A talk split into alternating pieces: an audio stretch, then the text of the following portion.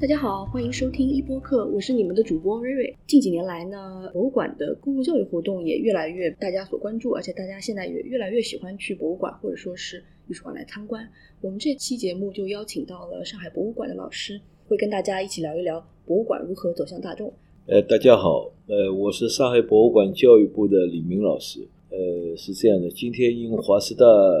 出版社的一播客的邀请，嗯跟大家聊一下博物馆在最近是如何在走向大众方面嗯嗯做了哪些尝试。嗯，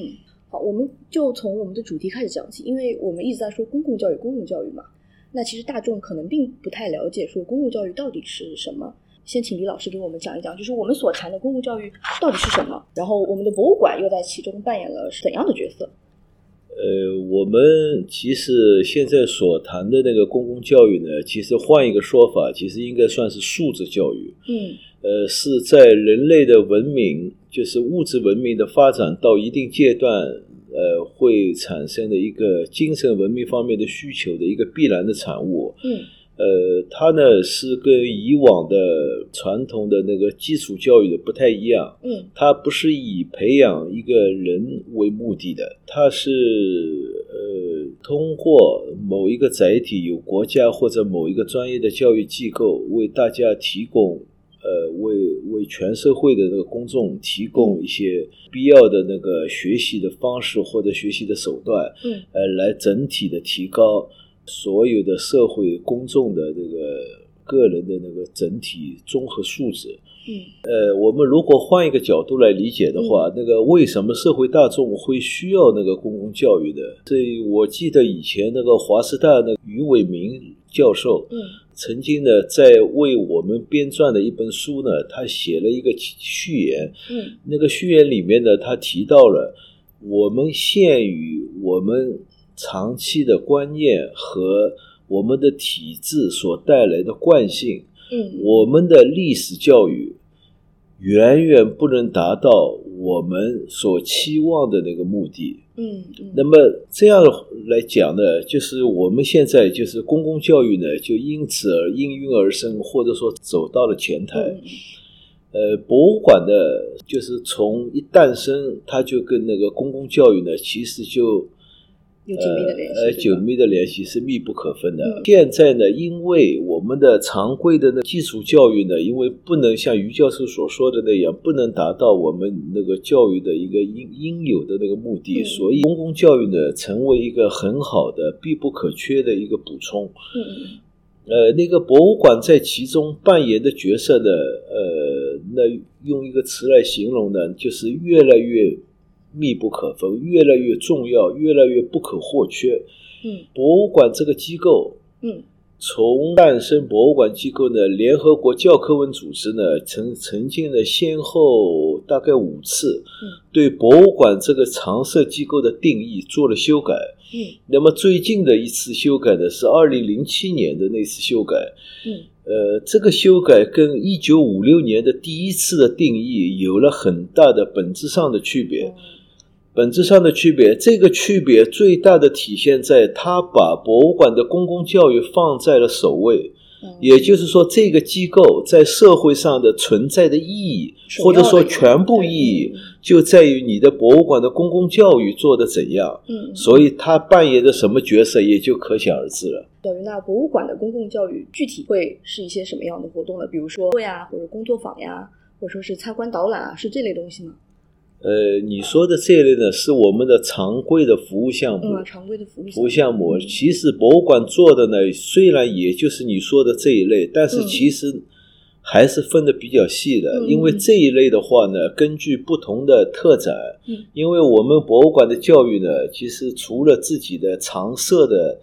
呃展览陈列馆作为我们教育的一个很好的依托以外，嗯还有不定期的搞的特殊展览或者说嗯特别展览。嗯嗯那么在特别展览举办的时候呢，会跟这个展览配套的有很多公共教育项目会同时推出，嗯嗯嗯，跟这个展览是同步的嗯。跟这个展览是同步的，这是一个方面。然后还有一个方面就是不同的年龄层次，当然我们。呃应对的那个教育公共教育的手段或者方式也会有所不同。嗯嗯我们其实呢，在弘扬中国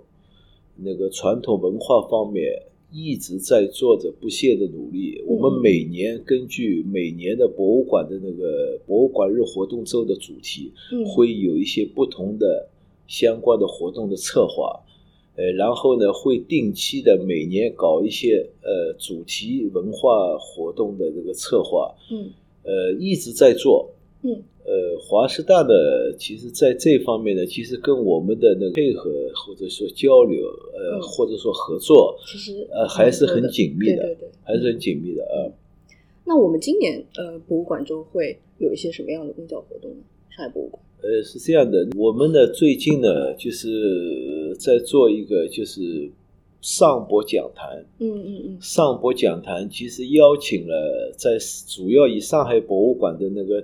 顶尖的专家学者为主的嗯一些呃交流。那个他们呢，在那个上博讲坛中呢，会会向大家呃那个传播他们最新的研究成果，嗯会有一个定期的策划。因为我们博物馆大家了解的话，应该知道我们有目前一楼到四楼有十个固定的陈列馆。嗯嗯每一个陈列馆的主题呢也不太一样，就是我们每一次呢会根据不同的主题策划的专家一个演讲的课题，嗯呃，一直在做，嗯一直在做，可能不同时期呢它的主题内容不不一样，一样，嗯呃，对，但是这个其实也这个是满足了观众哎对不同对对话题的呃呃就是喜好啊或兴趣啊，是是这样的，那个博物馆的那个对那个博物馆的公众教育的，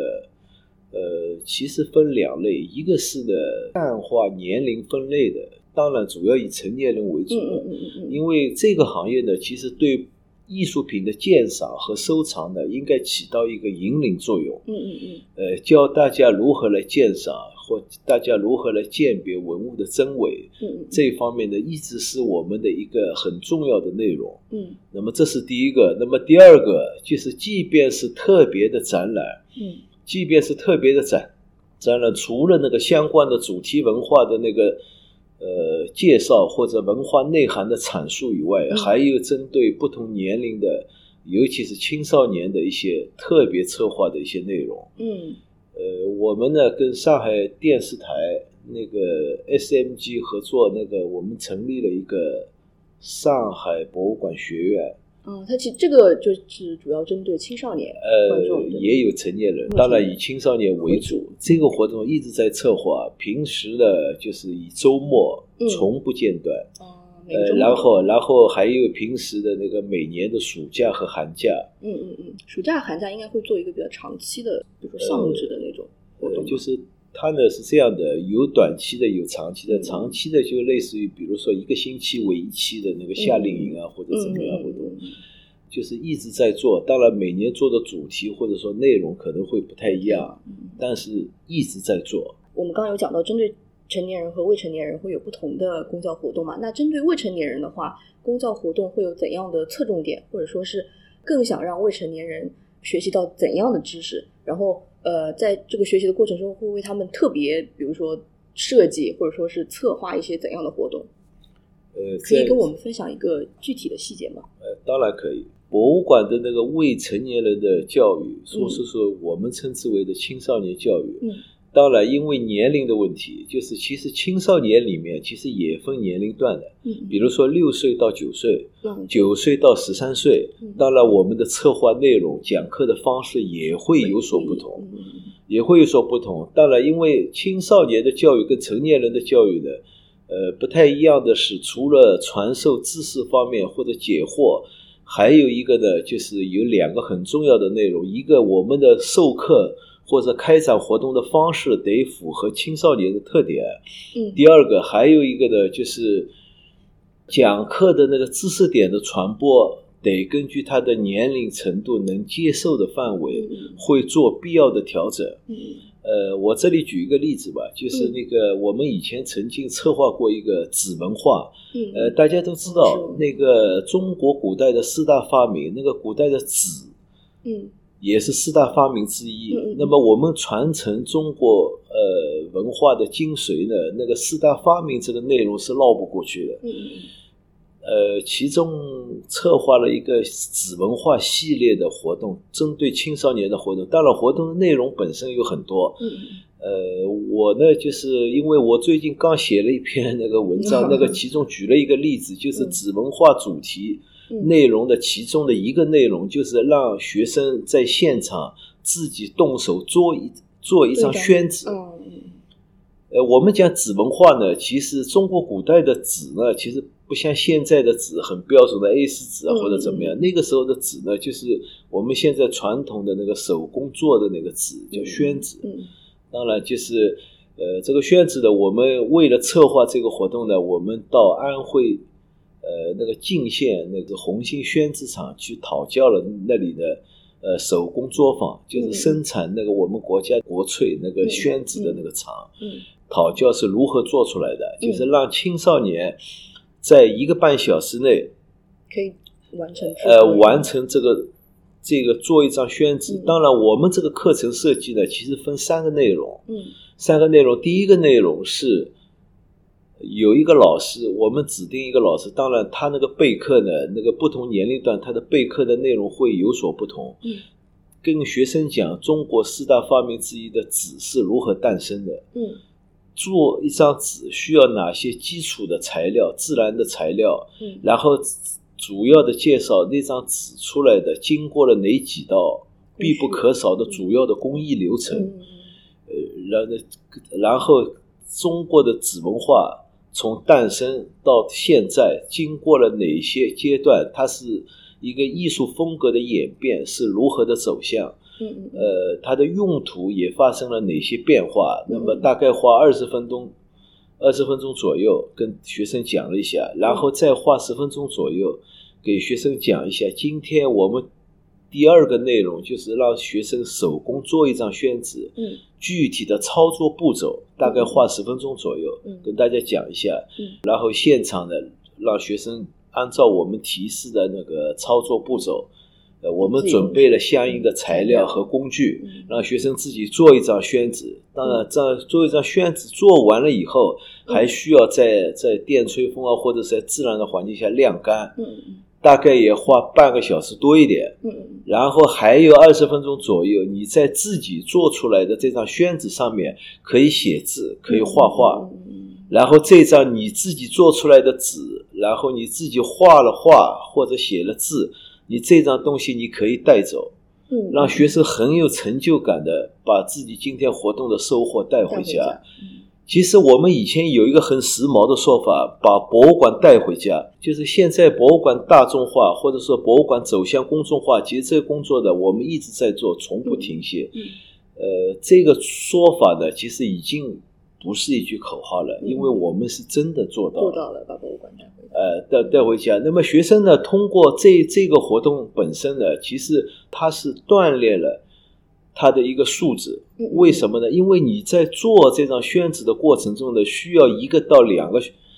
参加的同学互相配合的，嗯嗯那就是一个团队合作精神的一个素质的一个熏陶。嗯嗯然后他自己做出来以后呢，参加活动的那个学生本身呢，他对中国的四大发明会有一个更直观、更深刻的理解。，也就是说，通过这一个半的呃小时的那个活动，他除了有提升了一份自信或者一嗯份呃满足感，嗯呃有一份成就感以外，他对中国传统文化的加深的印象，可能他一辈子都忘不了了。嗯那么我们传承国家的那个文化精髓的那个目的也就达到了。嗯嗯，对，确实，这个就是很具体的一个公共教育的案例。呃，这个也体现了，其实就是公共教育，我可以这样这样说吗？就是它其实是学校之外的一个教育。对，这个教育其实是越来越受到那个学生本人也好，或者说嗯受到那个呃家长本人的欢迎，因为嗯我们在相应的活动推出的也会推出一系列的亲子活动。嗯嗯，就是一个家长带一个学生过来。其实我们说到底，虽然活动的主体是青少年，但其实对家长也是一种嗯一熏种陶。教育，嗯家长在他们年轻的时候，限于我们国家文化发展的条件，嗯他们以前包括我自己在内，以前没有机会接触到的一些东西，通过陪着自己的子女来参加活动，他也弥补了一种遗憾。嗯嗯，确其实，当然也加深了家长和他的子女之间的沟通，因为平时可能家长工作也比较忙，嗯也不太有机会跟自己的子女沟通。这个我觉得促促进那个家庭的和谐，嗯呃，同样是有好处的。嗯嗯嗯，是的。那我们就是刚刚讲了，就是针对青少年的一些公共教育的活动。那博物馆是否也还有针对特殊人群，比如说残障人士的公教项目？就是当然不不仅限于残障人士，就是各种特殊人群的公教活动。呃，是这样的，那个、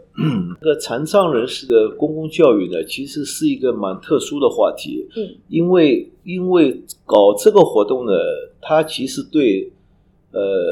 授业解惑的人呢是有一定的要求的。那嗯比如说你要会手语，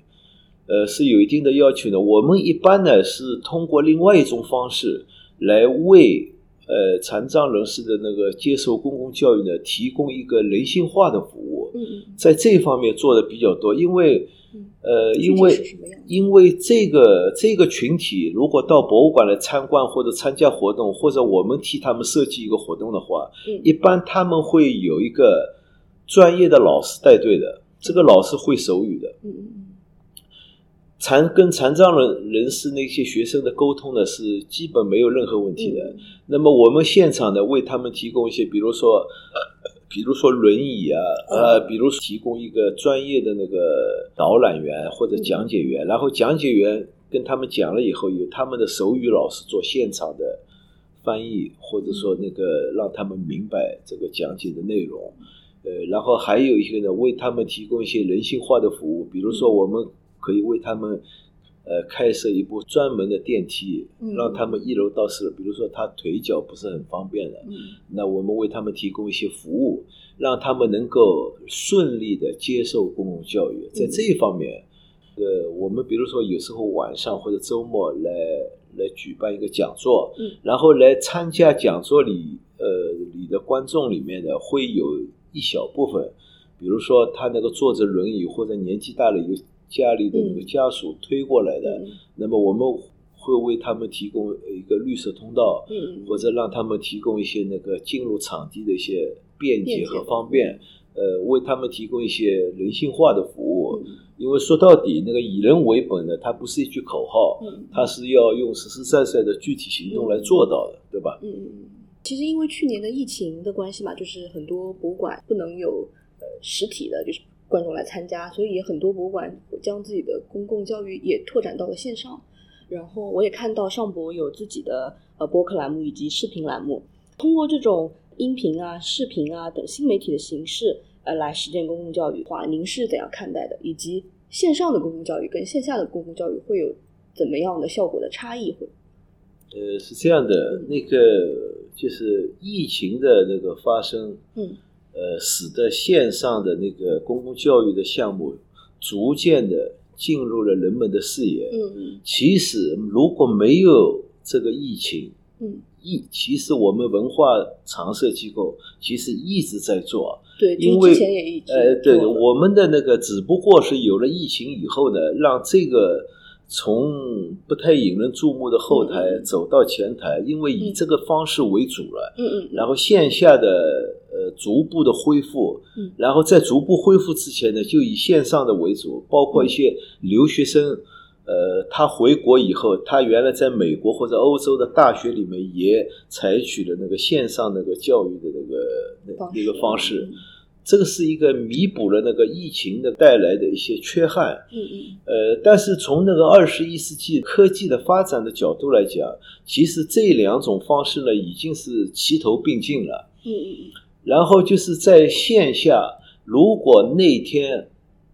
他报名了嗯嗯来参加博物馆的讲座，因为当天有某些特殊的原因，嗯他来不了了。那么，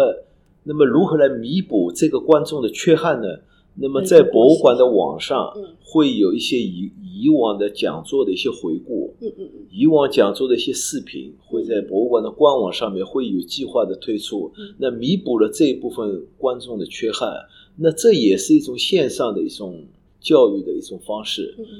呃，当然，在疫情的那个阶段呢，其实我们现在的线下活动呢，已经恢复到我们场地可以预约观众满额的百分之七十五，嗯，现在恢复到百分之七十五了。嗯那么再过一阶段，如果再进一步稳定的话，那我们可以全员恢复嗯了。嗯那以前刚恢复的时候呢，就百分之五十，嗯就一个座位隔一个座位这样嗯座位这样做。如果说线下和线上来比较的话嗯呢，当然那肯定是线下的效果要好。嗯，呃，但是你不能因此而否认线上，因为线上的那这个个传播可能更广，呃传播更广，然后呢，它在一定程度上呢是线下活动的一种补充。嗯即便是没有这个疫情，以后恐怕线上的活动也会逐渐的进入一个方兴未艾的一个状态。嗯嗯呃，因为我们的科技发展让这种交流呢逐渐的为人们所接受，嗯然后，毕竟来博物馆参加一次现场活动呢，还是让一部分人感到有点不太方便。嗯呃，然后线上的话呢，你有手里有一个手机或者就可以 iPad，你马上就可以接受这份教育了，嗯很方便。那这个呢，我觉得应该成为年，尤其是年轻人一个以后接受公共教育的一个主要的方式，或者说成为主流。所以嗯对这个教育形方式的形变式革，呃，形式呢，其实已经不是很重要了。嗯不能因为疫情好像搞了以后，线下活动没搞是一种缺憾。其实也不能这样讲。嗯其实来参加线下活动的人，呃，我们呢，因为每一次搞活动呢，我们会多多少少定期的搞一个观众调查问嗯卷。嗯观众调查问卷就是，凡是到线下来参加活动的人，呃，恐怕以中老年人为主。为主为主，对年轻人现在当年轻人然当然也对也有，但是不是很多。嗯也就是，除非你因为家庭环境的熏陶，或者你嗯个人确实有这方面的爱好，而且或者说，呃，我我们换一个时髦的说法，就是嗯或者说你是发烧友 啊，或者怎么样，嗯那可能会到现场来。那一般的年轻人呢，或者说大部分年轻人，呃，可能对线上的活动比较接受。嗯，因为因为年现在的年轻人，他们的周末其实也很忙的，对 对吧？然后我还有一个问题想问，就是其实现在很多人参观博物馆也好，艺术馆也好，他们其实更多的目的不是为了来说学习或者怎么样，他们是嗯比如说我想来打卡，或者说是啊这个博物馆拍照很好看，我要来，相当于说那是一个网红博物馆了，网红艺术馆什么的。您是怎样看待这种现象的？呃，这个现象我觉得挺好啊，嗯因为人呢，就是社会的文明或者说物质文明发展到一定阶段，那嗯他一定是有精神文明的追求，嗯或者有这方面的需求。那么其中有一个需求表现的形式就是什么呢？到高尚的文化交流场所去，呃，就是我们说什么叫休闲式的文化消费。嗯嗯这其实是人人们的综合素质提升的嗯，一种个表现形式。嗯呃，然后就是人们交流情感的话呢，或者说有很多人约着朋友聊天，或者约着朋友，或者甚至有很多商务方面的洽谈，嗯都会约在博物馆餐厅或者咖啡馆里面。嗯这个场所让让交流的双方会感到很舒适，嗯然后也很高雅，呃，交流的效果呢，相对来讲也会比较好。我刚才其实已经说过一个点明了一个公共教育的特点，嗯它是自愿的，嗯它不像那个以前的我们从小学到大学那个教育，尤其是高中以前的教育嗯，，这样那是没办 法，那是因为考试的需要。呃，你自愿也好，不自愿也好，你必须得学好了嗯嗯，不然考试通不过，后果很严重。嗯呃，这样的话呢，其实就是学生可能会，呃，学的人嗯可能会有一定程度的反感。嗯，那么到博物馆来休闲文化消费的话，他一定是对这个文化交流的氛围他认可嗯的，嗯嗯他自己自愿的，他愿意的，他才会来。那么这样的愿意来到这样的场所来，呃，消费，作为一种他比较自己比较认可的一种休闲的方式的话，我觉得是可喜的，嗯，确实，应该值得鼓励的。对，这其实也让更多年轻人关注到，就比如说，我除了去吃饭也好，喝咖啡也好，我还可以到艺术馆或者说博物馆来，呃，消费或者说学习，或多或少都会有受到一些熏陶。然后，因为我们是出版社嘛，其实我觉得，呃，出版图书也算是公共教育，对吧？然后我们社也推出了不少就是上海博物馆主编的书，然后有一本就是《公共历史教育手册》，然后这个书正好就跟我们今天聊的主题也非常的契合，它其实是讲的公共教育这个大主题下面的公共历史教育嘛。然后也请了我们学校的一些老师以及上海博物馆的一些老师来主编，然后呃分好几个板块来来就是相当于说是教读者怎样在学校之外。呃，自己可以去了解历史、学习历史，并且可以进行一些学学术性自学的进行一些学术性的研究。还有，我们去年正好也推出了呃一本叫《七十件文物里的中国》，也是上海博物馆主编的，就是呃凝结了全国各地各个博物馆的一些比较有代表性的藏品。不知道刘老师您平常会不会关注一些，比如说跟博物馆相关，或者说是博物馆主编的书籍？呃，这样的，其实这个这这些书籍的那个系列的图书的出版，就是我这个部门，嗯就是在在博物馆跟华师大对接的部门，那就是我所在的部门。嗯虽然那个就是工，因为工作内容的分工，嗯我没有具体的参与这个方面。嗯当然，我每一本书都看过的。嗯呃，就是其实呢，就是策划某某一个主题的图书的出版呢，嗯其实跟那个就是比如说七十件文物嗯里面看中国，嗯那其实是一个就是中国建国七十周年，嗯那么如何来了解中国？那博物馆这个这个常设机构呢，其实还是蛮特别的。嗯你现在在一楼到四楼的展厅，你看到的每一件文物，其实都背后藏有丰富的文化内涵。嗯和它特殊的、它所属的历史，每一件文物都有它属于它的历史。嗯那么，那么《公共历史教育这手册》呢，其实其实是提供了呃人们就是一种思维方式，嗯就是如果你不是学历史专业的，如果你没有到大学里进行过这方面专业的熏陶，嗯那么作为一个普通的公众来讲，嗯你如何从历史的这个切入点？嗯来明白呃每一件文物如何来了解呃这个文物本身，呃或者某一个器物本嗯嗯身嗯所蕴蕴含的那个文化内涵和嗯嗯它它特殊的历史，它提供了一种了解的途径或者说思维方式。嗯你如何来了解？那我比如说这把椅子，嗯这把椅子，中国是什么时候开始有椅子的？椅子的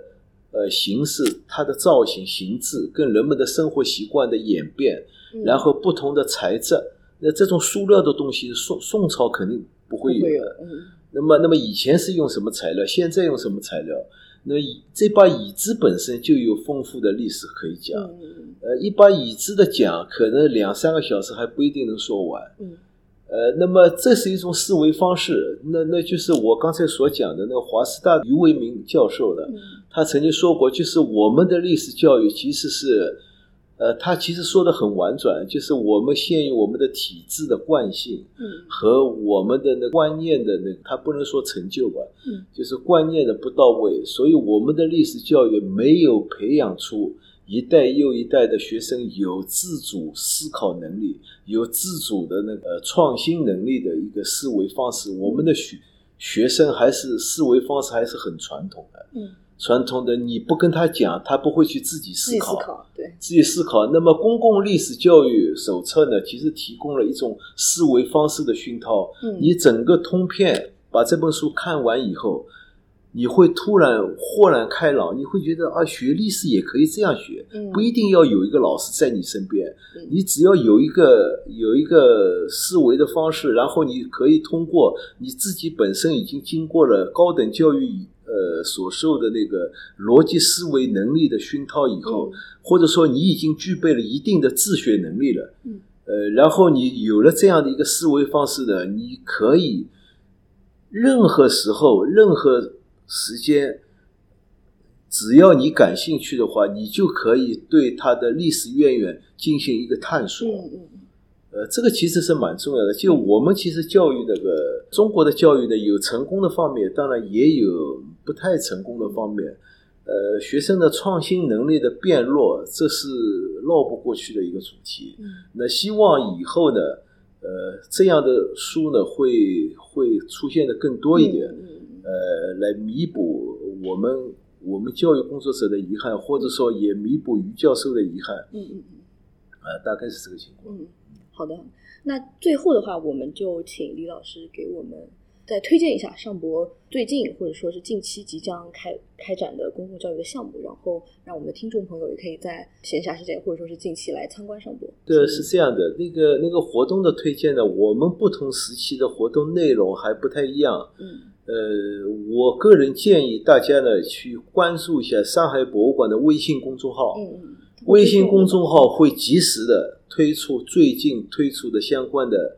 呃那个活动内容。那一般的活动内容呢，就是主要有呃三个内容嗯，大家可以那个关注一下。第一个，近期马上要开设的一个特别展览，嗯它会提前一个月左右预告。嗯嗯呃，然后第二个就是我刚才说过，上海博物馆有一个跟上海电视台 SMG 合作的一个上海博物馆学院。那么这个学院在他在四月底的时候会会告知大家五月份开展的上博学院的那个活动，会有提前一个月的活动内容的预告。呃，然后他会有一个呃讲座也好，参加青少年的活动，他有一个报名的一个口子，嗯嗯嗯，报名的口子你可以预约，因为呃说到预约呢，就是我要善意的提醒大家，因为上海博物馆的活动呢，呃我不能说全部，其实绝大部分活动它的报名都是秒杀的，嗯，因为我们的的场地有限，嗯报名可以接受的观参加的观众其实也是有限的。嗯所以必须很高频率的关注上海博物馆的微信公众号，然后尽可能快的，呃，提高你自己的